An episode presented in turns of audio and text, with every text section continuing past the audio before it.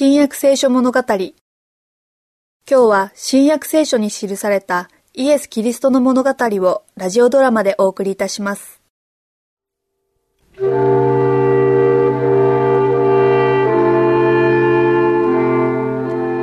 おイスラエルの神よこの荘厳なる祝祭の終わりにあたってお祈りいたしますそれぞれの家と職場に帰るあなたの民の上にあなたは常におわして再び会う日まで彼らの身を守り祝福を賜りますように。アーメン。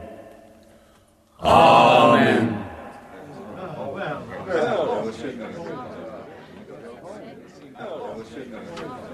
終わったねマリア。杉越の祭りはまた歴史を重ねたわけだ。では帰ろうか。帰りましょう。イエスや。おや？どこにいるのだ？たった今いましたのに、さっきへ行ったのでしょう。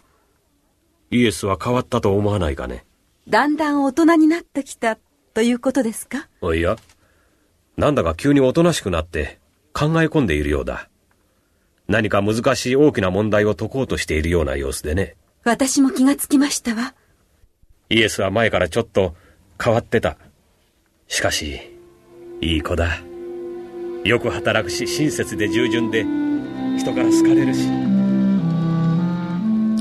自分の使命の謎が解けてくるにつれて、イエスは一人になりたがることが多くなりました。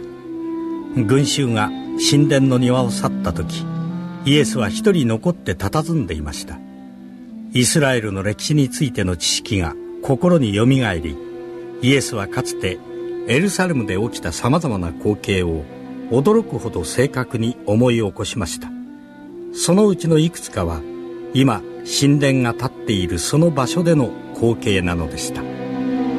信仰によってアブラハムは約束の土地にとどまりやがてマムレの平地に来てそこに主のために祭壇を建てたんだ。アブラハムは行く先々で礼拝のための祭壇を建てたんだ。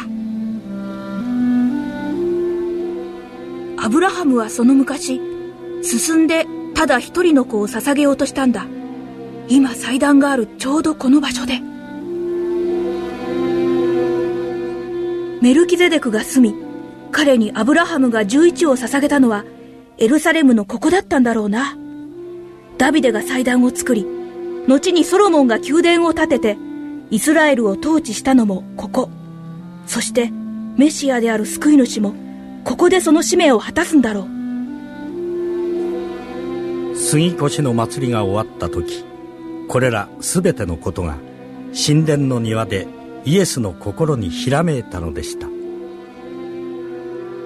神殿の庭だけど、拝む場所というより市場みたいだな。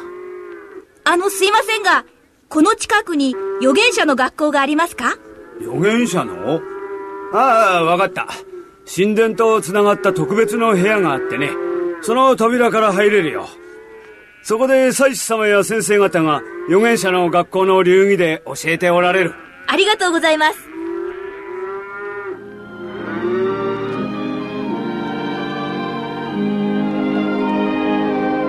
すみません。この席空いてますか？君が座っていいよ。ありがとう。新米だな。一目でわかるよ。田舎から来たのかい？ナザレです。ああ、あの町か。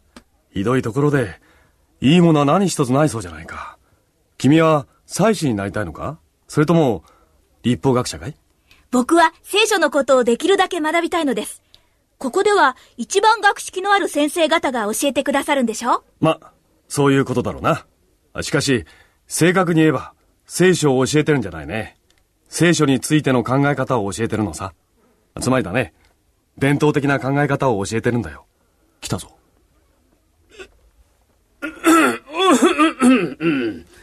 今日は何人か新しい顔が見えるね。この聖なる学校へようこそ来られた。ここではイスラエル中で最も優れた学識のある立法学者や長老が授業をしている。諸君はここで聖なる歴史と過去、現在、未来にわたる立法について知っておくべきすべてのことが学べるわけだ。私たちが教えているときに、わからないことがあったらいつでもそう言いなさい。どんな質問にも喜んでお答えしよう。今日は罪の問題を取り上げよう。罪とは何かね？罪とは立法を犯すことです。どんな立法を犯すのかね？神によって石の板の上に書かれ、市内の山上でモーセに渡された崇高な立法です。罪とはそれ以上のものだ。あ翔くん、神の掟に厳格に従うことは、罪についてのこの問題の一部に過ぎない。罪を犯さないためには、祭司の意見や教えにも従わなければならないのだ。先生何かね、君。神は昨日も今日も明日も変わらないお方ではないでしょうか。聖書の教えるところではそうだよ。聖書によれば、神の悟しは確かである。これらは、世々限りなく固く立ち、これらは真実と正直と思ってなされた、となっています。君は聖書のことをなかなかよく知っているね。先生、確かで真実で、世々限りなく固く立つのが神の悟しだとすれば、人間の伝統や意見は真実とは関わりがないと思いますが。うん。君は問題を混同しているよ。うん、さ、先へ進もう。えー、っと、えー、罪を犯してしまったら、それを清めるには、ここの神殿で祭司が執り行う各種の儀式や祭礼によるしか道はない。博識な立法学者は、罪の贖いとして捧げられる子羊と関係があるのですか？その通りだよ。待ち望まれている救い主こそ、生贄の子羊たちが予告している役割を果たすのではありませんか？救い主は、ローマの圧政からイスラエルを救うお方で、イスラエルの王となり、ダビデの王座にお付きになる。預言者のイザヤはこう言っています。彼はほふり場に惹かれてゆく子羊のように連れて行かれると。うん。大体そう言ってるね。それでは、救い主は生贄の子羊のように人類の罪のために殺されることになるのではありませんか？なるほど。誰か他の先生方でこの質問に答えたい方はおられませんか？よろしい、えー、私が答えよう。えー、つまり、その子羊がだ。お おや、休憩の時間だね。えー、では、これで一時解散。え次の時間になったら呼ぶからね。皆さん、どう思われますか？驚いたな。学校に通ったこともないのに、認めるしかありませんよ。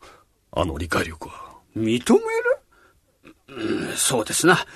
しかし、ここだけのことですよ。もちろんです。しかし、あの子の聖書の知識は、我々より勝っていますね。あの質問は、我々の考えたこともない深い問題をついていますよ。実に鋭敏で独創的な考え方ですよ。わずか12歳でね。どっちが教えてるのかわかりません。いや、彼は質問しただけで私たちが答えたんだから。そう言えますか、えー、とにかく、あの子を授業に出席するように説得すべきだと思いますよ。あの子ならイスラエル中で最大の教師の一人に仕上げられるでしょう。彼は、ほふり場に惹かれていく子羊のように連れて行かれる。というイザヤの言葉は、どういう意味なんでしょうね。先生、12歳のこの空想に迷わされちゃいけません。いやいやいや、決して迷わされてはいませんがね。気をつけてくださいよ。では、みんなを呼び戻しましょう。あの子に問題を出して、どれだけ聖書について知っているか確かめてみましょう。